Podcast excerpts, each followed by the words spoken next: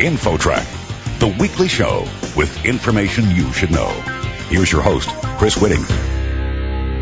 Whether you regularly watch television or you don't, I'm sure you've all heard of the hit program on NBC with Donald Trump, The Apprentice.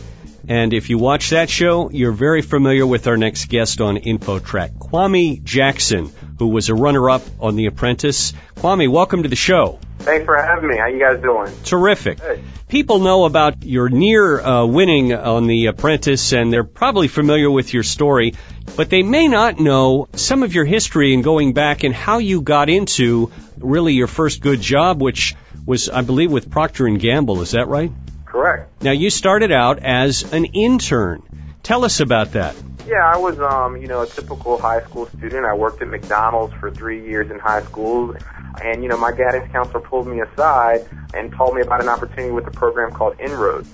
Inroads is a national organization that's dedicated to developing and placing talented minority youth in business and industry and preparing them for corporate and community leadership. That's their mission statement. And through that program, I was able to secure an interview and claw my way to my first paid internship with Procter & Gamble, which many people regard as kind of the world's number one marketing company. So here I was, a high school senior who graduated and went from, you know, drive through at McDonald's to interning at Procter & Gamble. Kwame, would you say if not for Inroads or that, you know, internship program, would you be where you are now? Oh, without a doubt, I would definitely would not. I mean, Inroads has been a major part of what I call my foundation for success, learning the basic building blocks of professionalism, you know, academic excellence, how to survive and thrive in corporate America, how to be diplomatic, how to use my performance skills. All those things were things that I honed in Inroads. And the great thing is I honed those at an early age and where I was allowed to make mistakes and allowed to build new relationships and kind of pick myself back up. And because of Inroads, I had a leg up on the competition coming out of college. Now, you're African American and Inroads works with African American, Hispanic, Latino, Native American, Indian uh, college students to get them going into a salaried corporate internship. If I'm listening and I know, in perhaps myself as a listener, or I know someone who might qualify for this type of a program, what should I do? I'd send them to two places. One, I'd send them to inroads.org. It's just I-N-R-O-A-D-S dot org on the web, and they can find out all about it. Inroads has national offices all around the nation where they can begin the process and start to interview and find out more about what it has to offer. And I'll also send them to my website. It's just my name, Kwame, K-W-A-M-E, Jackson.com, and they can find out more about my Inroads experiences. So those would be two great jumping off points to figure out, you know, where you can start the process there are some qualifications required, right? You have to have some minimum academic performance to get into that program? Yeah, without a doubt. Inroads actually attracts some of the best and the brightest. There are GPA requirements. They typically are taking college freshmen and above. You have to be enrolled in college. It will be a summer internship program, so you'll have to not only apply for the Inroads program and go through an interview process and a testing process, but you actually have to interview with the company and do the same thing. So there's really two filters there, and it allows kind of the cream to rise to the top. But um, you know, I encourage everybody if they have an interest in Fortune 500 America, they want to learn about corporate professionalism, build their skill set, get a great paying internship, and have a resume builder. Inroads is definitely the solution. Now, I know you've been uh, asked this a million times about your experience on The Apprentice. Now that a little time has passed, I just wonder if you have any interesting insights about that that you might share with fans of the show who are listening.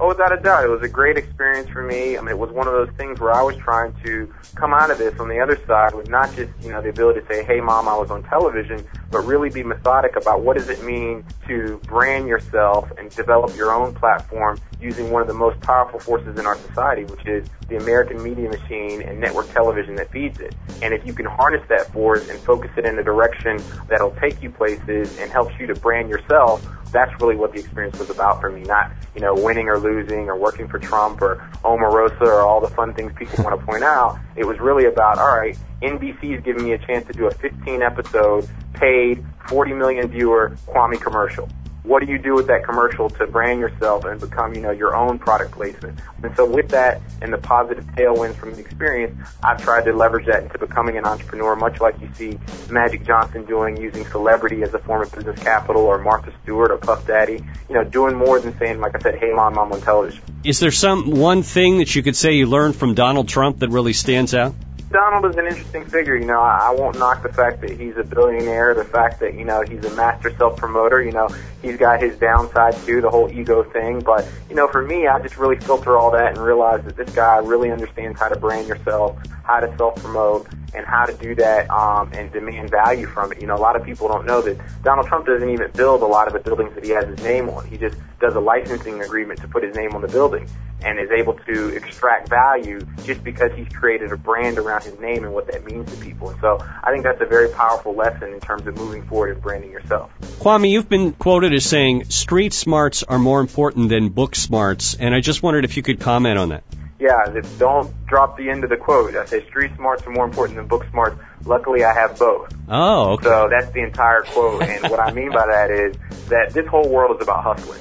You know, it's not about being the smartest. It's not about being the most connected. It's not about being the best looking. It's about hustling. And that's why I think street smarts and your work ethic and your ability to hustle and do things and drive is really the ultimate arbiter of success.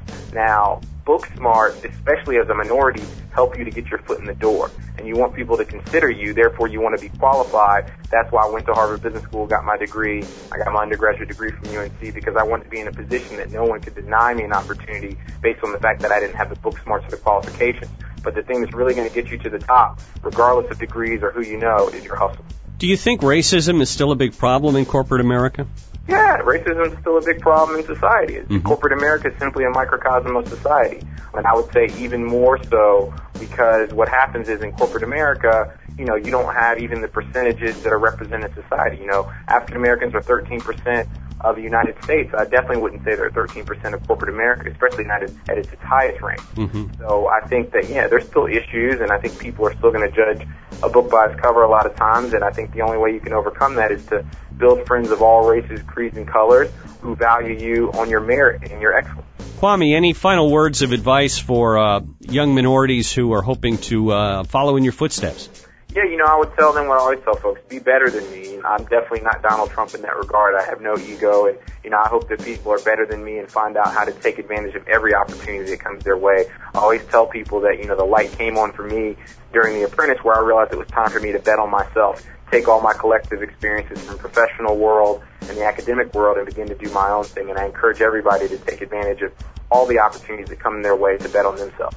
Good advice. Kwame Jackson, former star on The Apprentice, and also a graduate of the Inroads internship program, and now uh, founder and chairman of Legacy Holdings. Kwame, thanks again. Take care.